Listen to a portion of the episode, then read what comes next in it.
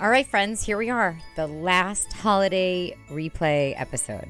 In case you missed it, in the spirit of the holidays and to ensure I can fully embrace the joy and chaos of this season, I've taken a short break during the month of December. Throughout this month, I've been revisiting some of my favorite episodes from the past. A curated selection that I hope brings you joy and inspiration. This week, it's another solo episode, but one that has changed the way I plan out my workday in a number of different ways. In this episode, I talk about the book When The Scientific Secrets of Perfect Timing by Daniel Pink. So, sit back, relax, and enjoy the replay of this episode. I will be back with fresh, exciting content on January 3rd, so next week. And until then, I'm wishing you a joyful, holiday filled season. Cheers. Can the time of day affect how creative you are? Whether or not you will get a raise when you ask for it? If you will get better treatment in a hospital or score better on tests? Well, the research overwhelmingly says yes to all of those things and many more.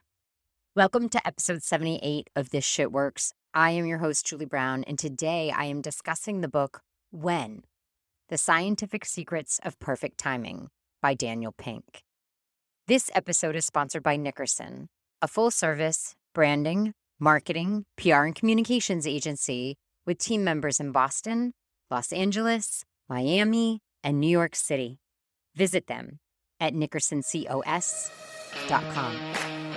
Welcome to This Shit Works, your weekly no nonsense guide to networking your way to more friends, more adventures, and way more success. With your host, Julie Brown. Here we go.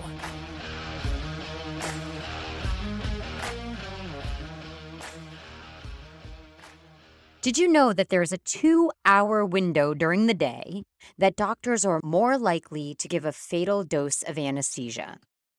In that same two hours, students are more likely to bomb on standardized tests, and CEOs are more likely to say something stupid on quarterly earnings calls, leading to a plummet in their stock price.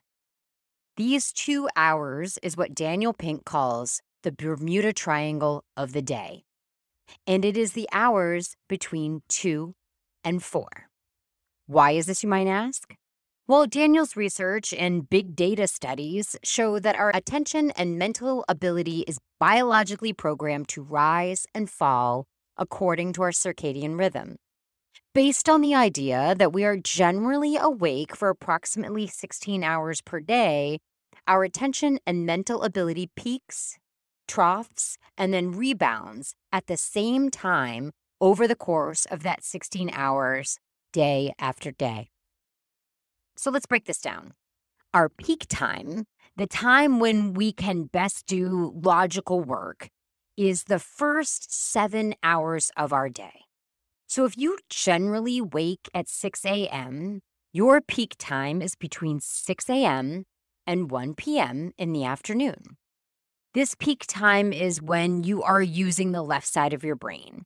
It's best for doing research, scheduling important calls. If you're a student, it would be better to schedule your science and math classes in the morning when your logical brain is firing on all c- cylinders. The trough time, the time when mistakes generally happen, is between seven and nine hours after you wake. So if you wake at six, it's between one and three with 2:55 p.m. being the least productive time of the day of any day, day after day, according to studies. Daniel says the best thing you can do in this trough time is to actually take a nap. Studies show that Italian police officers who took naps immediately before their afternoon and evening shifts had 48% fewer traffic accidents than those who didn't take a nap. Now, taking a nap is easy if you live in a country that believes in siesta in the afternoon, but that's not so much here in the hustle and grind culture of America.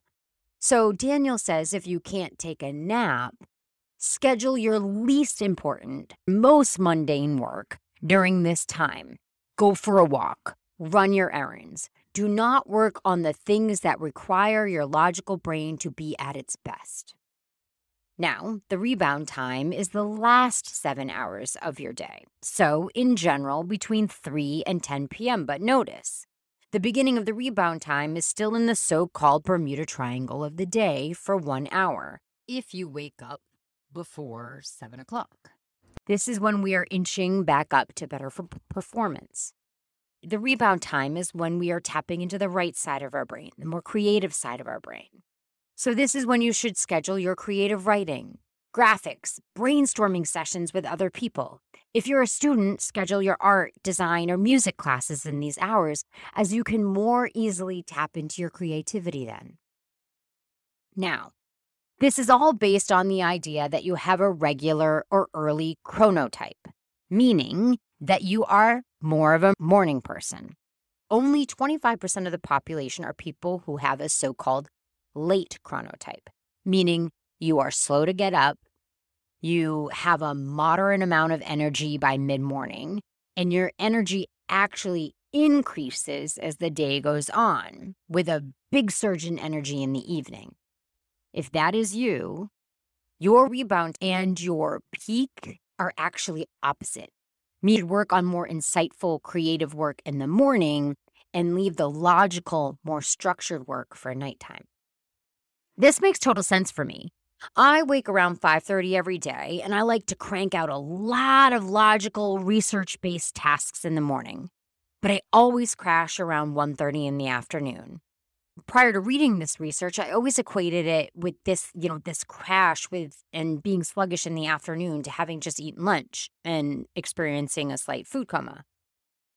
I had actually started to not schedule too much in the hour and a half between 1:30 and 3 knowing that at three, I would always have a rebound of energy and creativity. So, this cycle peak, trough, rebound it happens to us every day. And if we become more attuned to it, we can begin to structure our days around it for better performance and efficiency. Oh, yeah, that thing about the raise. Want to know what the best time to ask for a raise is? Daniel says do it sometime after one, but before two after one because if your boss has taken a break and eaten lunch, they are probably in a better mood than if they were hangry. And this is a little bit of a sweet spot before that 2 p.m. trough kicks in. The book and his other keynotes go on to describe so many other things that are tied into timing, like what is the most common age for someone to decide to run their first marathon? Also, what two months of the year have the highest peaks in divorce filings and so much more. It's not just about your daily timing, but how dates and times affect our behavior. I want to thank listener Megan for asking me to look into this subject and to create an episode around it. I found it completely fascinating and insightful. I hope it was helpful for you and that you're interested in learning more about his book and his studies. I'll put a link to that book and a couple of his keynotes in the show notes for you to check out. Now, on to the cocktail of the week. I looked for a cocktail with a reference to time that I would actually enjoy, and I found it in a cocktail called Five O'Clock Tea. That seems perfect for the time of the day when we were in our rebound time. Here's what you're going to need one and a half ounces of dry gin, one ounce of honey syrup. I've given this recipe before in previous episodes. Half an ounce of lemon juice and two ounces of chamomile tea, chilled. Pour all the ingredients into a mixing glass and fill that glass with ice and stir, and then strain into a chilled martini glass.